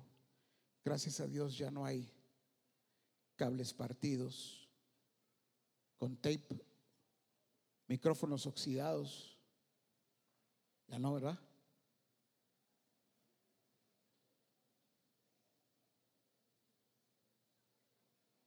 Creo que no todo se resuelve con equipo nuevo, pero eso sí ayuda, mis amados es necesario que seamos una iglesia entendida. Que ya se nos dijo, y eso es parte del orden, que busquemos la gente idónea. No es de ir a preguntar al hermano Pancho, hermano Pancho, ¿usted qué dice? ¿Va que está buena esta bocina, man? Ah, yo digo que sí, hermano pastor. Sí, sí, esa nos costó cara, hermano pastor. ¿Verdad, hermano Pancho? Sí, entonces no. Estoy figurando cualquier nombre, pues. No, aquí, aquí no es de consultarle al hermano o la hermana, aquí es de llevar gente entendida en esto. Como decía el apóstol, si yo no sé de decibeles, hay gente que sí sabe de decibeles. Ah, no, pero pregúnteme a mí porque yo soy pastor, pero yo también sé. No, perece, si, si, si conoce ese campo de verdad, no que ha oído. Ah, hoy puedo decirle aquí, hermano, el límite son 80 decibeles, porque por ahí oí que así dijeron. Ahora, si me dice, explíqueme eso los decibeles. ¿Verdad? Eh, somos muy dados solo a repetir. No, busquemos gente idónea. Gente idónea que le vea el, el, audio, la amplificación que usted tiene. Algunos ya, eso ya es obsoleto lo que tiene. Pero dentro de las cosas que debía de haberse invertido en las siembras está eso. Pues otra vez, no se corrige solo comprando equipo nuevo. Naturalmente, gente que conoce debe de ecualizar muy bien, pues. Y máxime con estas normas o reglamentos que están poniendo, bueno, no tenemos que pelear. Ya nos dijo el apóstol, esto no es no es el diablo, usted el diablo se quiere meter. No, hombre. Es el ordenamiento de Dios. Y todo lo que tengamos que ver con lo demás, no solo es audio, todo lo demás también. Las instalaciones. Pues no nos molestemos, no nos incomodemos hagamos lo que corresponde, pero necesitamos siervos, siervas, entendidos, entendidas, una iglesia entendida en todas las cosas, no solo en algunas cosas. El orden de Dios es orden. Hace algún tiempo se nos habló de las finanzas. Todas las iglesias de Misión Cristiana al Calvario. Usted debe saberlo porque lo sabe su pastor. Todos tenemos que estar entregando un reporte mensual como parte del ordenamiento, pues.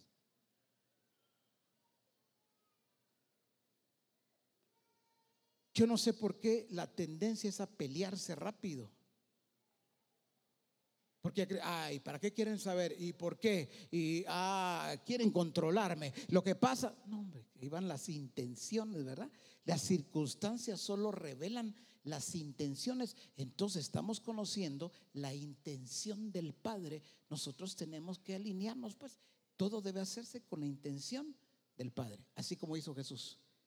Ahí no hubieron dos intenciones, una sola visión, una sola intención un solo sentir, una sola dirección. ¿Es complicado, es difícil eso? No lo es.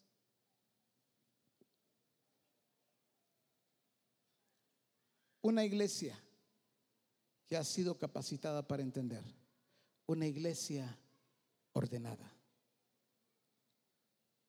pero también una iglesia comprometida. Cuando hablo de una iglesia comprometida, en Colosenses 2.5 me gustó mucho en la versión TPT. Colosenses 2.5 TPT. Dice, aunque estoy separado de ti geográficamente, mi espíritu está presente allí contigo. Y dice, me gusta lo que sigue, dice, y me alegra ver lo disciplinado pero dice, y profundamente comprometido que estás, porque tienes una fe tan sólida en Cristo. Ah, dice, aunque estoy separado de ti geográficamente, estaba lejos, Pablo, pero a larga distancia Y él podía ver una iglesia comprometida. Le voy a decir esto, no sé si usted lo sabe o no, no sé, pero se lo voy a decir. Y lo que voy a decir es 100% verdad.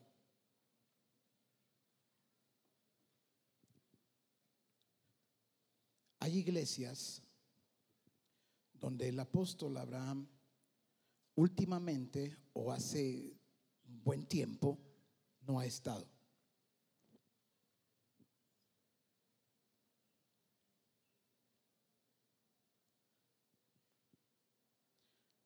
Pero yo podía preguntarle, apóstol, esa iglesia donde usted no ha estado hace un año, hace dos, hace cinco, el tiempo que fuera. Le pregunto, ¿es una iglesia comprometida? Y sin haber estado ahí el tiempo que usted quiera, Él me puede decir si es una iglesia comprometida o no. Ojo y oído. No es por tener el rótulo de misión cristiana al Calvario. Escúchelo bien. No. Eso no es lo que dice que es una iglesia comprometida. No es porque el rótulo se lo pusimos nuevito. Mira, está bien bonito. No.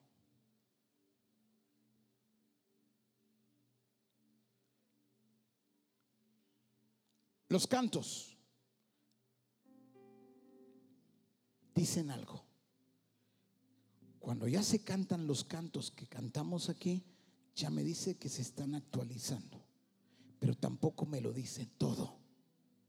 Porque tienen, pueden tener los mismos cantos, pero tampoco significa que estén comprometidos.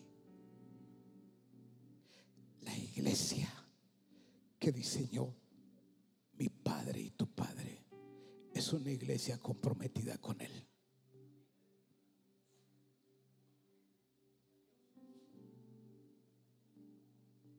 ¿Sabe que es una iglesia comprometida? Que no existe nada ni nadie que la distraiga de la visión del Padre. Está comprometida. Jesús tan comprometido que a los 12 años él ya está atendiendo los negocios del Padre.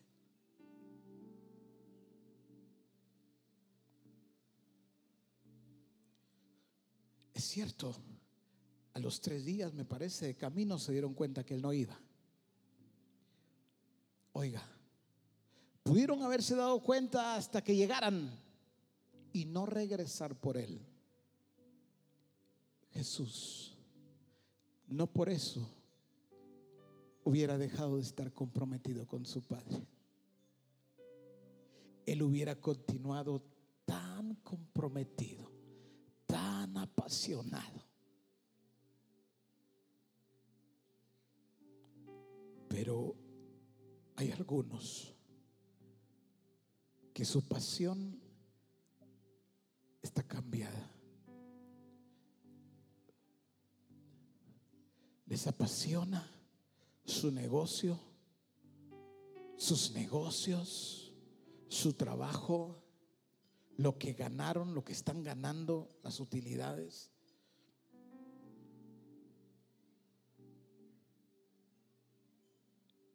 Y todo lo que tiene que ver con el Padre, la verdad ahí no está su compromiso, ahí no está su pasión.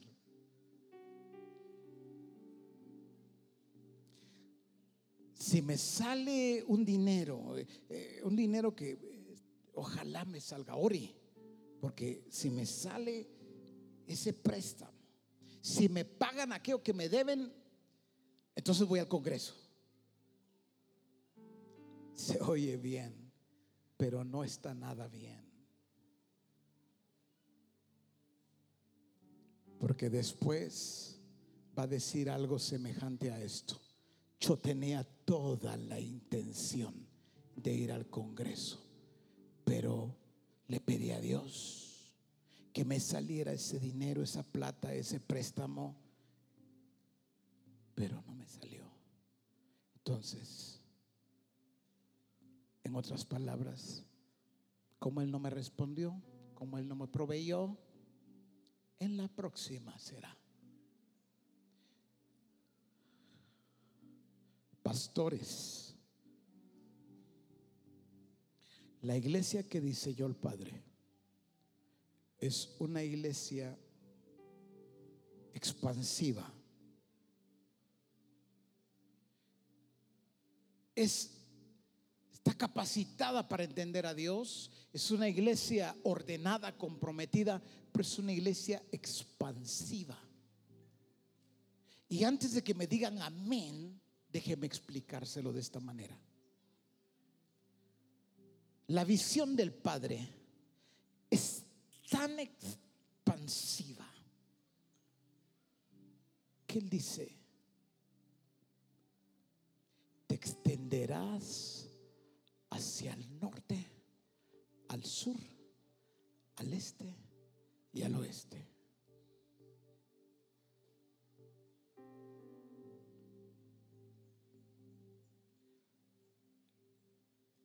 Vengan tres de ustedes, ustedes dos, vengan aquí.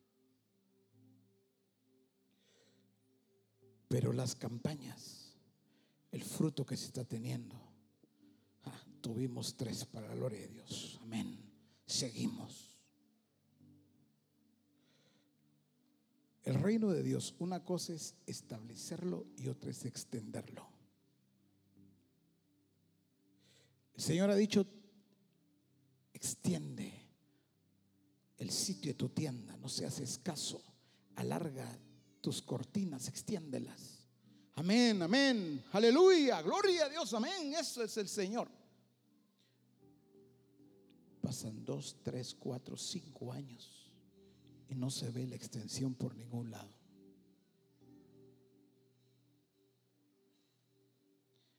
En el mismo lugar y con la misma gente.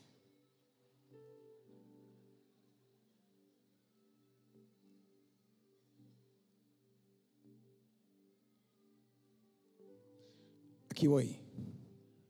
Pastor amado siervo, sierva, por un momento, mira la congregación que tienes, por un momento, mírala. No estoy hablando del templo, mira la congregación que tienes.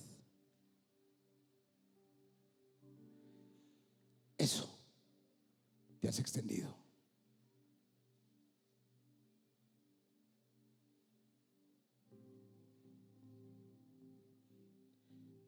te voy a ayudar con tu influencia. Vamos a la influencia. Pónganse aquí, la misma fila. Pastor amado, siervo y sierva del Señor. Si tú vienes al Congreso así, tú traes a un discípulo ¿O traes a dos? Esa es tu influencia.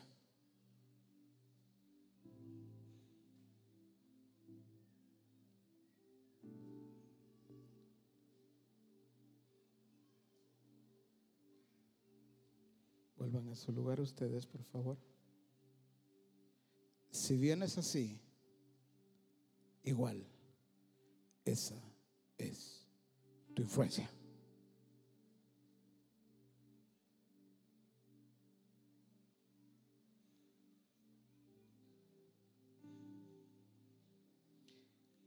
Jesús cuando buscó, cuando se secó la higuera, sabía que era higuera que buscó fue higos y no los encontró. Podemos justificar, podemos explicarlo de las formas que queramos. Discipulador. Mira por un momento quién o quiénes del grupo de comunión familiar están aquí. Esa es tu influencia.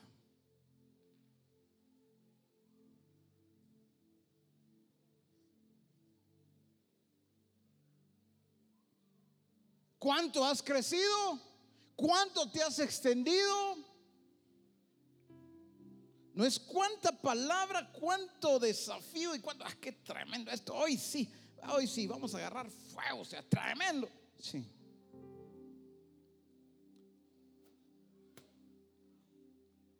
La tendencia evangélica es de inflar cifras y estadísticas. Pregúntele a un pastor fuera. Pregúntele, ¿cuántos tiene su congregación? Nunca le van a decir lo real. 350 em, para la gloria de Dios. Usted llega 60.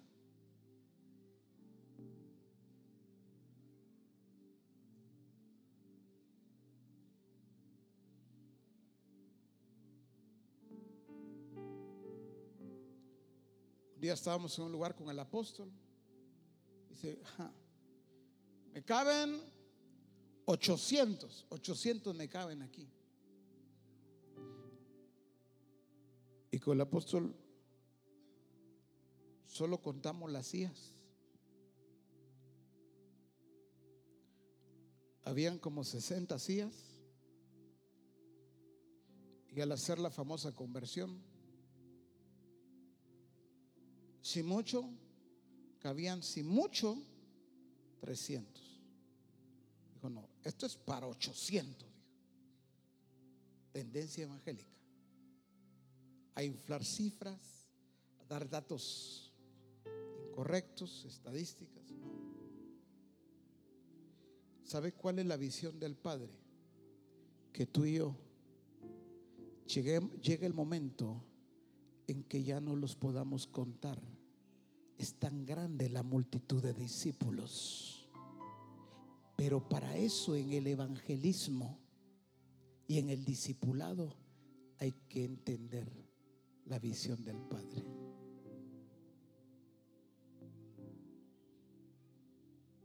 No es una fecha, no es un evento solamente, sino le entiendo al Padre, solo voy a estar llenando espacios vacíos, cumpliendo cuando Él diseñó dentro de esta visión una iglesia expansiva.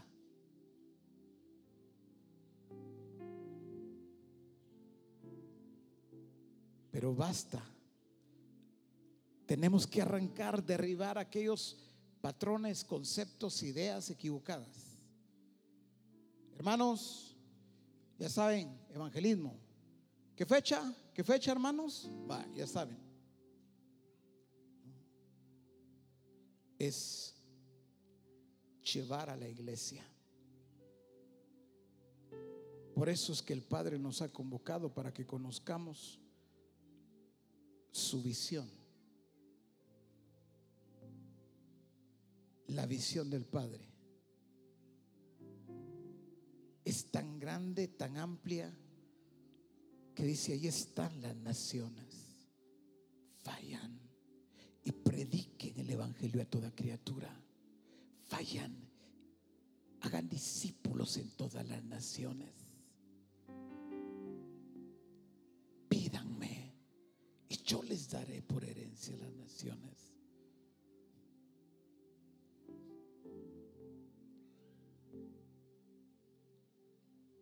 Ahora que toca, que sigue a presentación de frutos. ¿Cuándo? Ah, hasta febrero.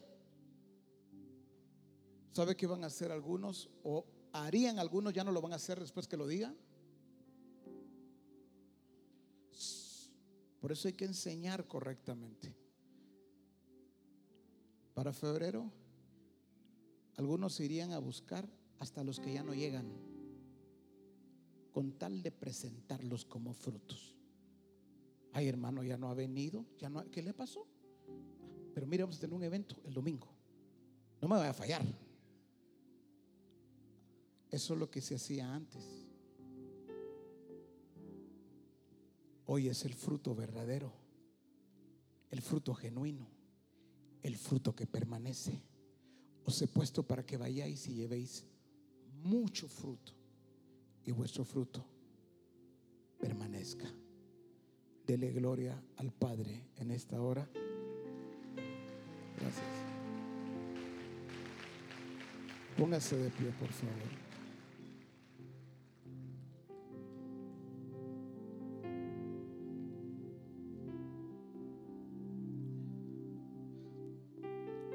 Yo quiero pedir que de una manera rápida pero ordenada.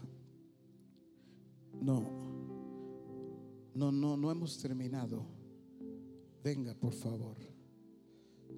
Vengan todos, siervos, siervas, discípulos. Si alguien se queda ahí en su lugar y dice, bueno, no, estoy llamando a todos, no solo los que tienen hambre y sed, sino a todos aquellos que dicen, yo, yo soy esa iglesia que ha sido capacitada para ser entendida. Yo soy esa iglesia que ha entrado al orden del Padre.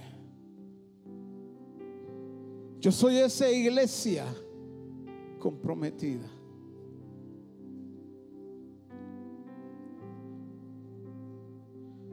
El profeta Ronnie mencionaba hoy algo así como que algunos habían sido paralizados por sentimientos, algo así, sí mencionaste eso.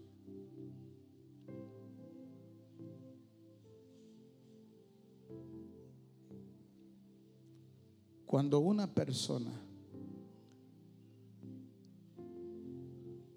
cuando un sentimiento, cuando una emoción, cuando una circunstancia me hace dejar de ver a mi Padre Celestial, cuando me hace dejar de andar como Él me ha dicho que debo de andar. Cuando una persona, llámese mujer, llámese hombre, sentimiento, circunstancia, crisis, lo que sea, cuando eso debilita mi fe, algo está pasando. Hechos 3 me revela, oiga bien, la iglesia que el Padre diseñó es una iglesia productiva, altamente productiva. Hechos 3 me revela un cojo. Toda su vida había sido cojo o paralítico. Y lo pusieron en un lugar estratégico. Se sentaba en la entrada del templo. ¿Por qué un lugar estratégico? ¿Por qué no en la pasarela del trébol?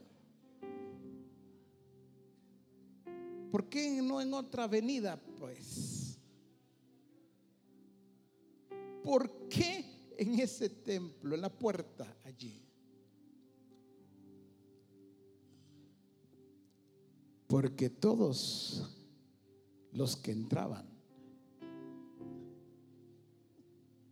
iban a ser movidas sus emociones cuando lo vieran allí pidiendo limosna. Y como entraban, debían entrar y estar bien con Dios. Era el momento para hacer una obra que agradara a Dios. Limosna. Ese cojo no dejaba pasar a nadie. Por eso aparecen dos apóstoles, Pedro y Juan. Y como haya razón, son apóstoles que me den mi limosna apostólica.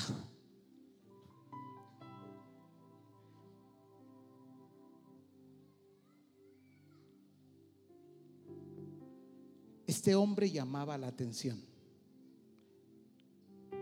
Su, su faltante, su carencia, su imposibilidad lo hacía llamar la atención de todo el que entraba al templo.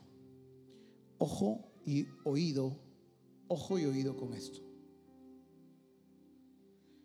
Dice que cuando él les habló, estuvo atento, esperando recibir de ellos algo. Cuando los discípulos comienzan a llamar la atención,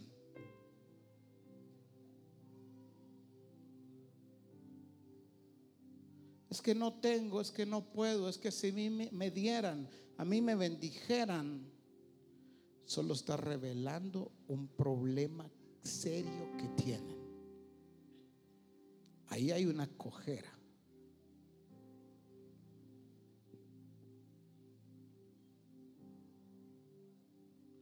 Por eso hay movimientos en el sistema, en el mundo, que lo que hacen es darle a la gente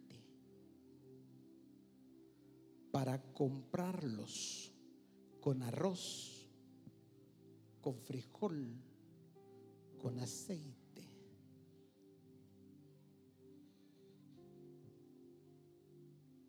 Y después que vuelvan por otras su libritas de frijol de arroz y un poco de aceite.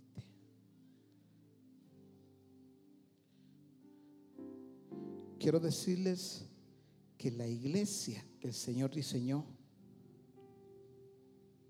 no vive así, no se comporta así, no llama la atención para que le estén dando.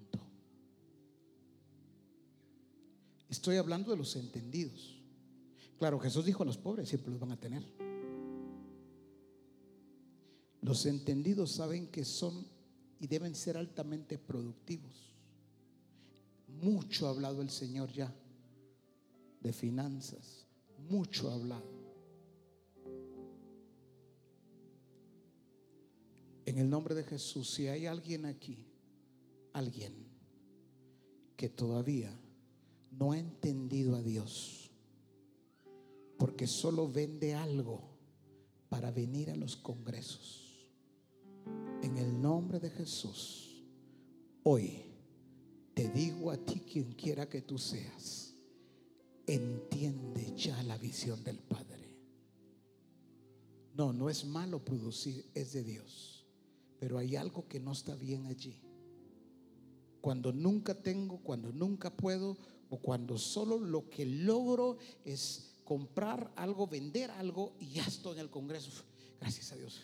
Por poco y no venía apóstol. Un poquito más, mire, y junté ya para venirme.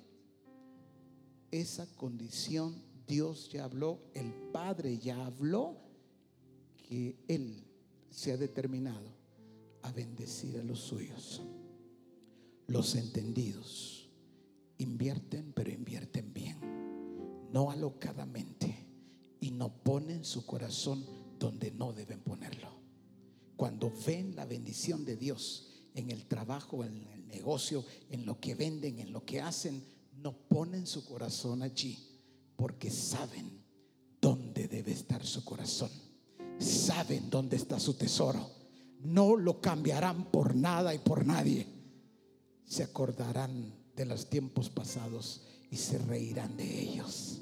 Pero hoy los entendidos se levantan y se desarrollan de acuerdo a la visión del Padre. La iglesia que Él diseñó, no otra, no con otro entendimiento. Es la visión de mi Padre. Es lo que Él ha dicho. Es lo que Él ha determinado. No más esperando que alguien me dé no más esperando que alguien use Dios, no más esperando que alguien me preste un dinero. El hombre y la mujer que hoy está entendiendo a Dios, que sabe que es un entendido, ya termina con eso en el nombre de Jesús y se levanta en lo que el Padre ha determinado. El Padre te ha dicho, al entenderme tú a mí, sabrás que las naciones te esperan.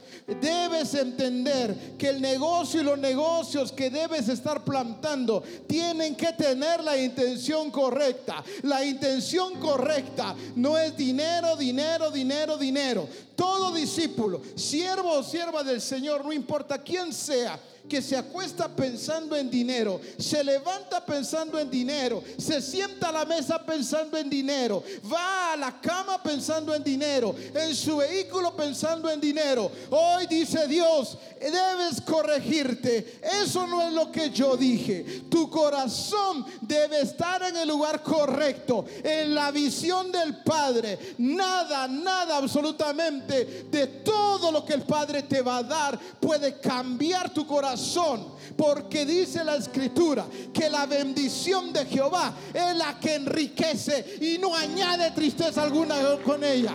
No.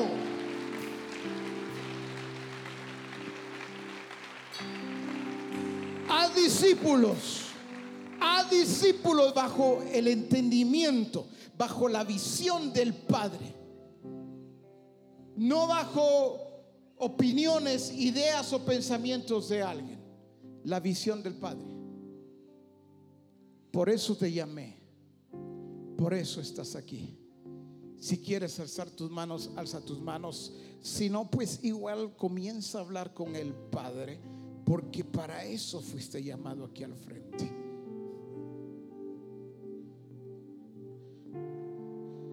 Fuiste capacitado para entender.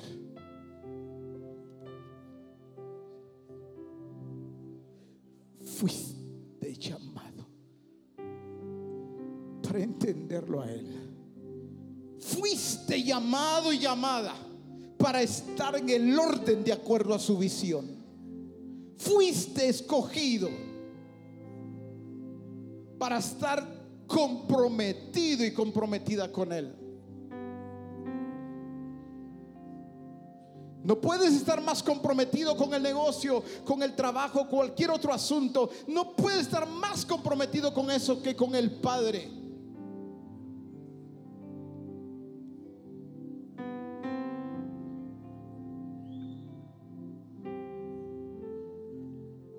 Una iglesia que ya fue diseñada. Una iglesia entendida Sí, una iglesia que se extiende, es expansiva.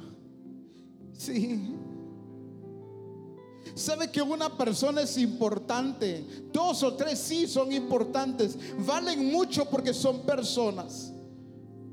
Pero sabe que la visión del Padre no tiene que ver solo con dos o tres. Con cinco, con ocho.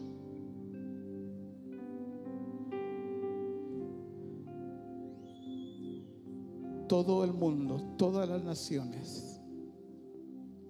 Dice, vayan, vayan, vayan, porque toda potestad me ha sido dada. Por tanto, yo les digo, vayan y hagan los discípulos. Hagan los discípulos. Esa es la iglesia imparable. Esa es la iglesia que nadie puede detenerla. Es la iglesia que está dentro de la visión del Padre.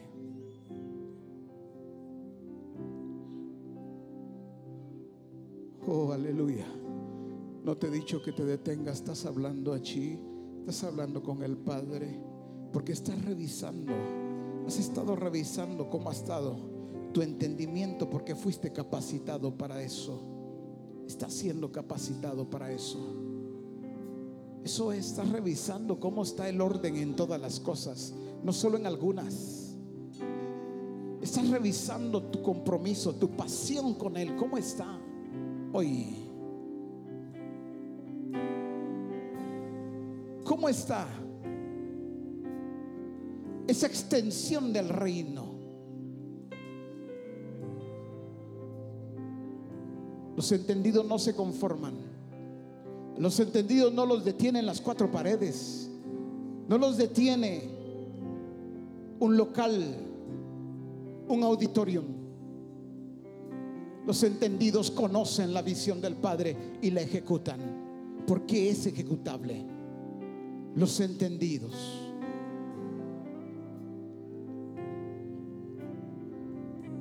No permiten más que las finanzas los gobiernen.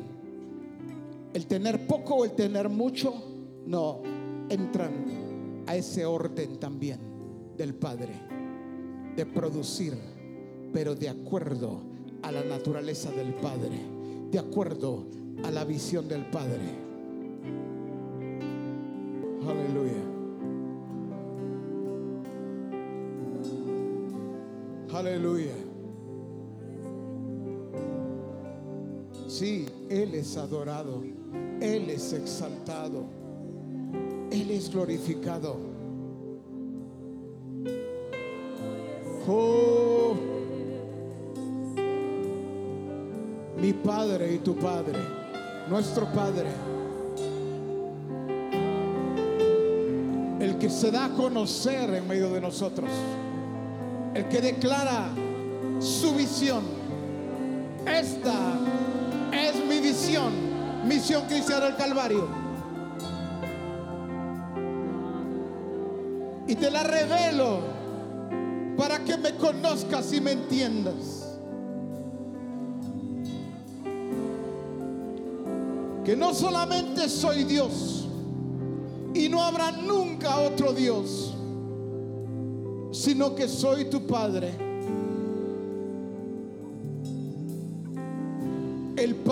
Te ha engendrado. Porque ciertamente te he incluido en esta visión. Gózate, alégrate, porque eres parte de los escogidos.